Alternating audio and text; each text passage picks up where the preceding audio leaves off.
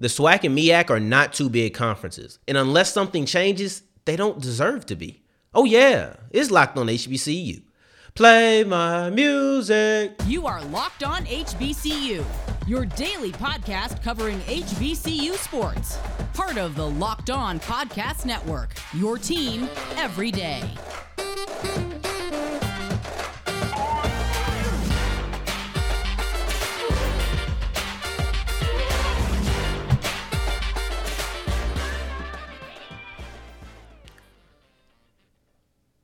What's going on, family? Welcome back to another episode of the Locked on HBCU podcast, your number one daily one stop shop for everything HBCU athletics, Monday through Friday, part of the Locked On Podcast Network, your team every day. And I, of course, am Darian Gray, aka the Mouth of the South, Texas Southern alum, and former TSU Herald Sports editor. Thank you for going on this journey with me, making Locked on HBCU your first listen of the day every day. And don't forget, just because the mic cuts off, doesn't mean that the journey is over. Y'all see it right here at the bottom of the screen. Go ahead and follow me on Twitter at South Exclusive. Don't forget the S on the end if you're on the audio side of things. Also, look at there. We have a QR code. Follow the instructions, scan me. Go ahead and sign up for the Locked On Network uh, actual newsletter. We're going to have you updated with all of your colleges, all of your professional teams, everything. We have everything on the network, and now we have it in print format. So go ahead and scan that QR code. Today's episode is brought to you by FanDuel, the official sports book of the Locked On Podcast Network. Go ahead and make your moment more today when you visit fanduel.com slash locked on. Southern and Sacred Heart are going, going to be facing off tomorrow in the first four matchup of the w, WNBA, of the women's NCAA tournament.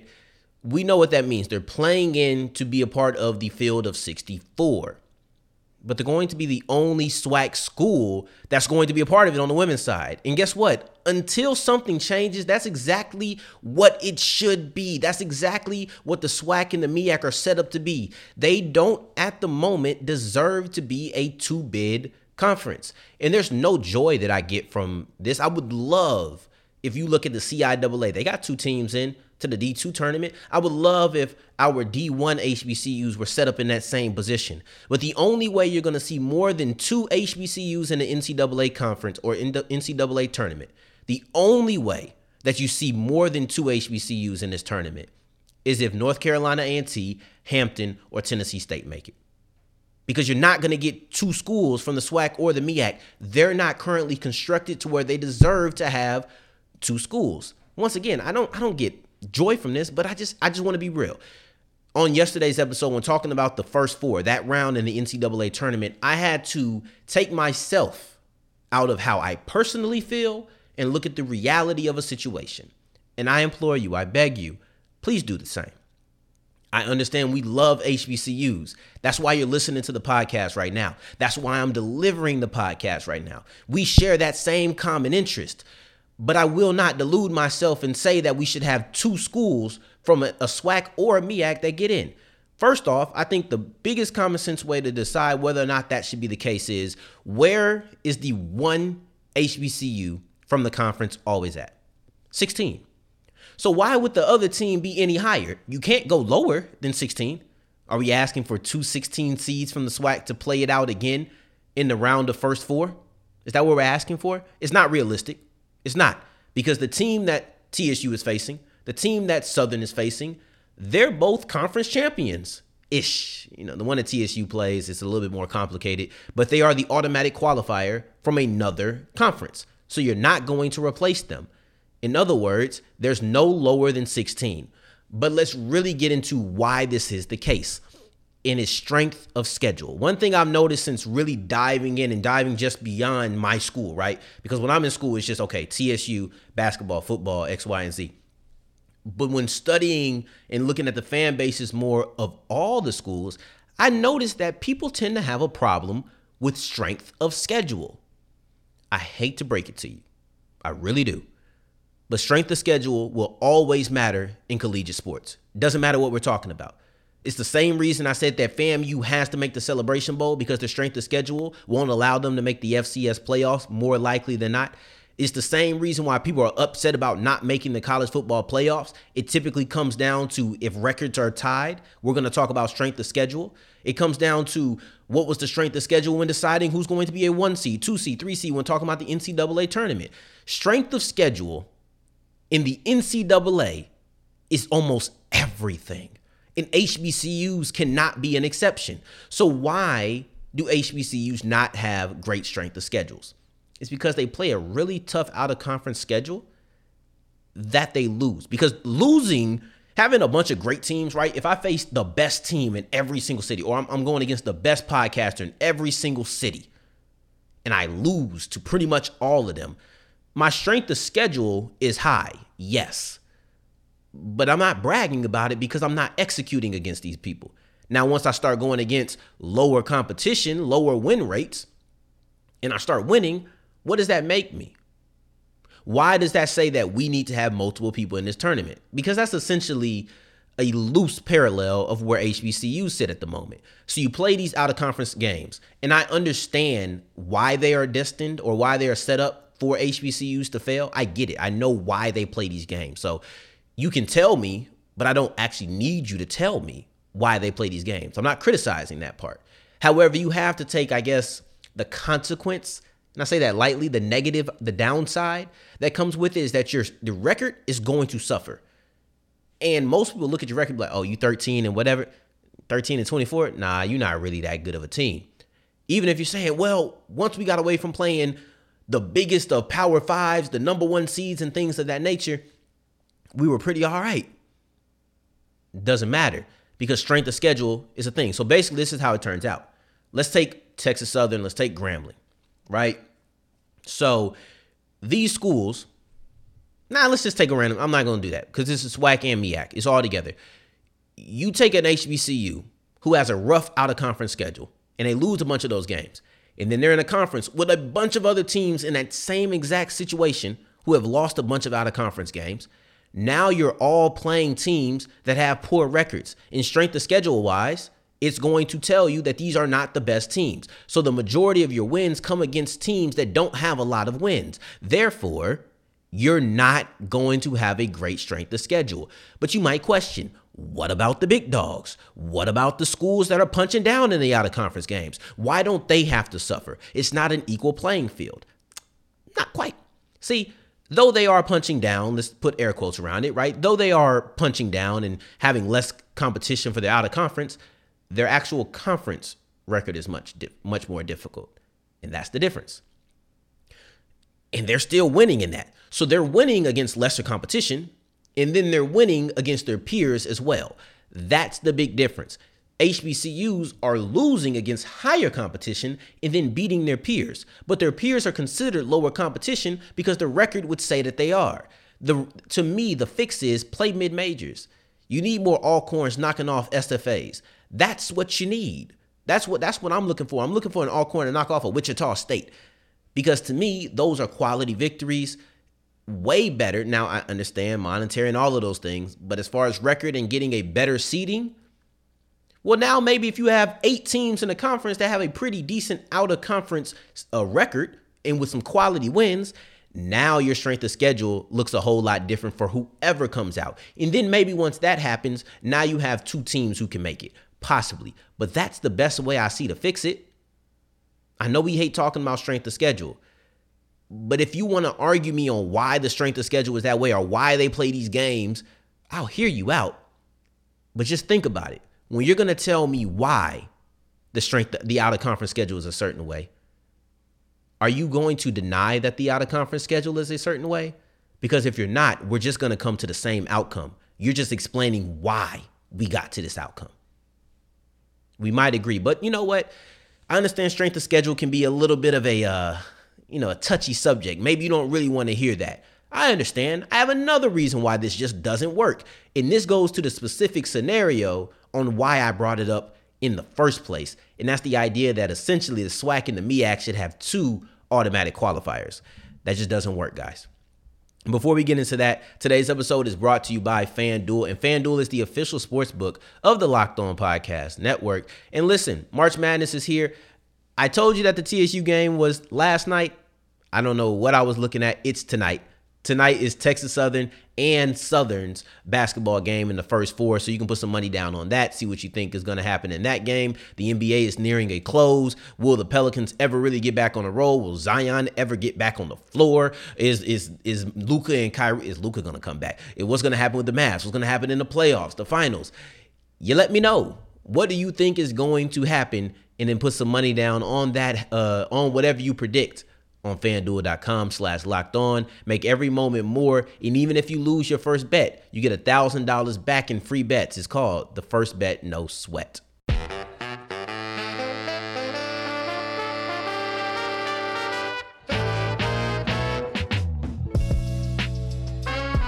As we continue rolling with today's episode of Locked On HBCU, I appreciate you making us your first listen of the day. For your second listen, make sure you're checking out Locked On College Basketball. We had Isaac Schade on the show yesterday, and he showed exactly why you need to be checking it out. And they also have the college uh, bracket breakdown show, so you can get everything you need. It'd be like all your friends be like, "Man, Antoine, I didn't know you knew about the bracket. I didn't know you was this good with college basketball." They don't have to know, or maybe you can tell them like, "Yeah, I checked out Locked On College Basketball, and that's how I know all of these things." But we're going to continue our conversation about the SWAC and the MEAC not being two bid conferences, why it makes sense.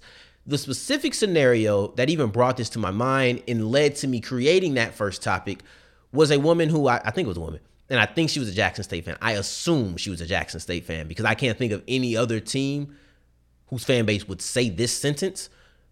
But basically, she was saying that after Jackson State lost to Southern, this is why the regular season champ deserves an automatic bid.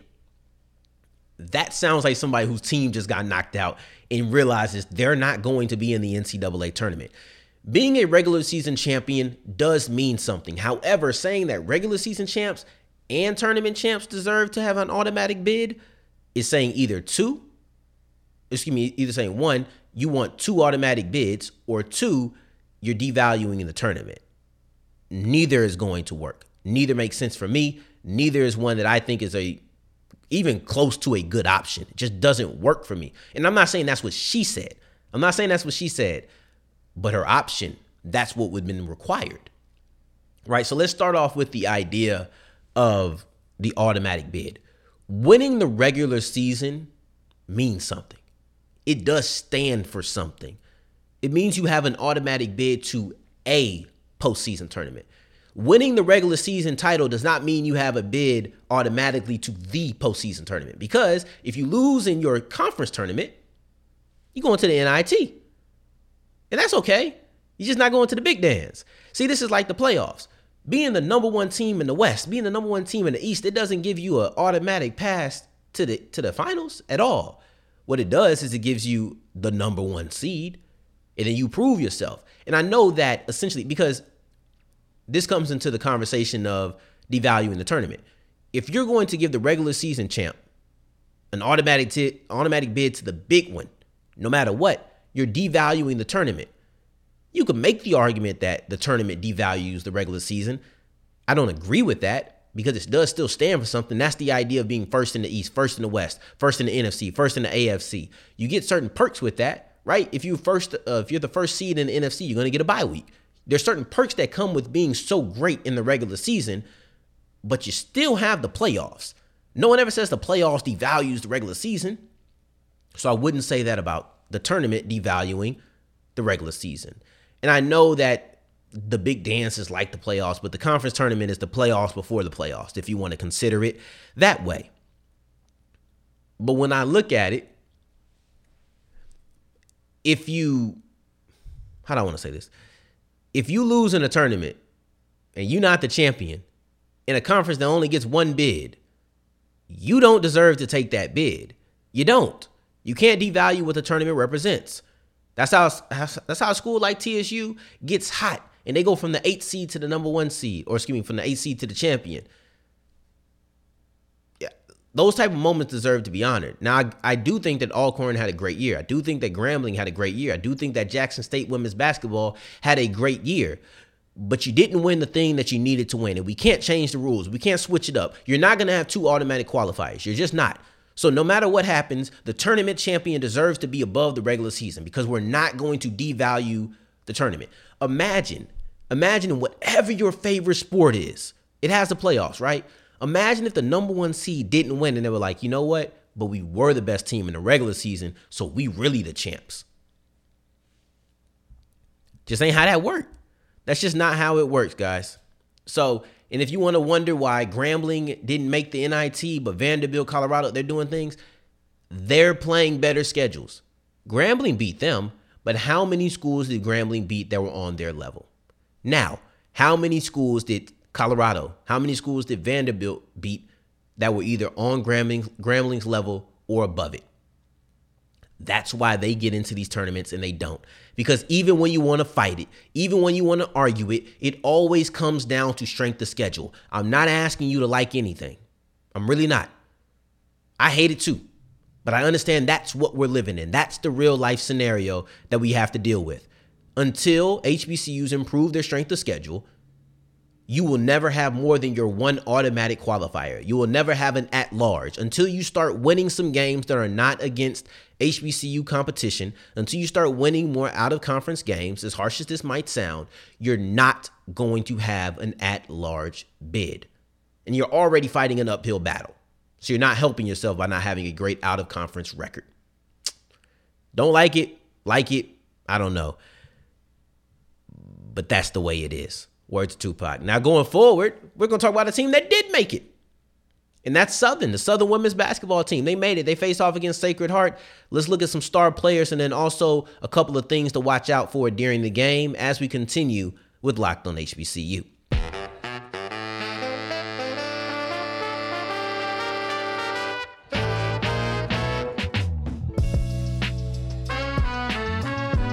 And that's wrapping up today's episode of Locked on HBCU. Do you agree with my spiel? Do you think that HBCU conferences should have more than one automatic bid?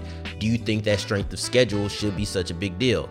These questions I'd love to know in the comments down below, man. But I appreciate y'all for making us your first listen of the day every day and then also making it to segment three. Thank you two times for that. I really do appreciate it. Now let's talk about Southern. Let's dive into Southern versus Sacred Heart and give a little bit of a preview for this game because there's history on the line. There is. There's history on the line because Southern and Sacred Heart have been in multiple HBC or multiple NCAA tournament games, eight to be exact. They haven't won one. Well, they're playing each other, so one of them has to win.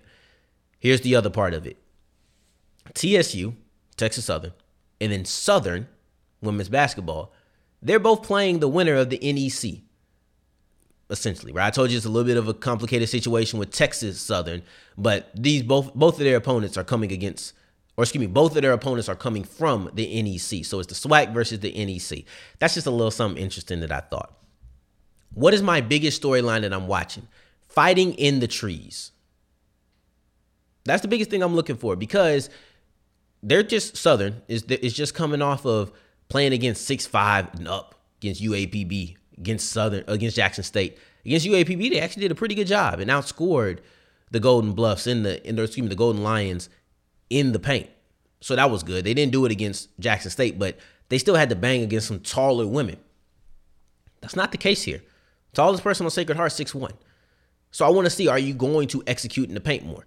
When you're already fighting and trying to win the battle in the paint against six five, six five, six six, like when you're already doing that, and now you get to go against six one. It's not the way that Sacred Heart wants to attack you, but it can be the one that it can be the way that you attack Sacred Heart, and that's the difference. The way Sacred Heart wants to attack you is with Ny'Carea uh, Pryor. So I hope I said the name right, but I'm just gonna say Pryor from now on. But Pryor, Pryor was the player of the year. She was the defensive player of the year, and it's not often that you're talking about boxing out a six or five three guard. But the way she runs around the court, the way that she's always going for loose balls, the way that she just happens to know how the ball's going to bounce off the rim, it's a little bit different. You got to be aware of her at all times. You can't just think just because she's not in the paint, she's not going to get an offensive rebound. That's something that Sacred Heart does really well. So if you're going to stop her, rebounding, defense, shooting, that's all things that she does well. It's all things that the team does well. And if you can slow her down, you can stop the driving force of some of the key components of your opponent. I hate when I almost rhyme and it's on accident and I try to stop myself from rhyming. So then it sounds like I wasn't confident in it. But basically, you can stop all the key components of your opponent, and that's what's going to work. So Coach Funchess knows this. He talks about block, boxing out and all of those things against the guard. So she, he understands what she brings to the table. And then lastly, we talked about Sacred Heart star player, but what about Southern's? Ain't one. They don't move like that. Not in coach speak where we don't just have one player. We're a team, we're a unit over individuals. Coach Funchess genuinely believes and genuinely talks about how there's not one player who's like they're going to go for 20 every single night. It's more so we have a bunch of players who can go for 20 every single night. We don't know who, who it'll be, but we know that we also have people who can fill in and be supporting cast. Basically, we have dual threats. You know, we have stars and we also have people who can be supporting cast. But the people in the su- supporting cast can be stars, and that star can be supporting cast. So it's just interchangeable every single night. Every single night. It don't matter who's to drop 20. We have some people around them that can get seven boards, that can get six assists, that can get uh, two steals. We have people who know how to be stars when called on that, but then they can also play their role. And that's exactly what Southern's looking for. That game is going to be tonight. I checked double times. That game is Wednesday, which means it's tonight, along with the Texas Southern game. So you have your kind of a doubleheader of HBCU first four action. So make sure you're checking that out. We're going to be wrapping up or recapping these games on tomorrow's episode of Locked on HBCU. So make sure you're back to check that out. For your second listen, make sure you guys are checking out Locked on College Basketball and checking out Isaac and all of the content he does. Make sure you're signing up to this QR code and I'll get this point eventually. But you're scanning this QR code and signing up for the newsletter. And I appreciate you for making us your first listen of the day every day. In the meantime, in between time, if you're looking for me, you can find me on Twitter at South Exclusives. Until the next time that we hear each other, family, take care, stay blessed. Peace.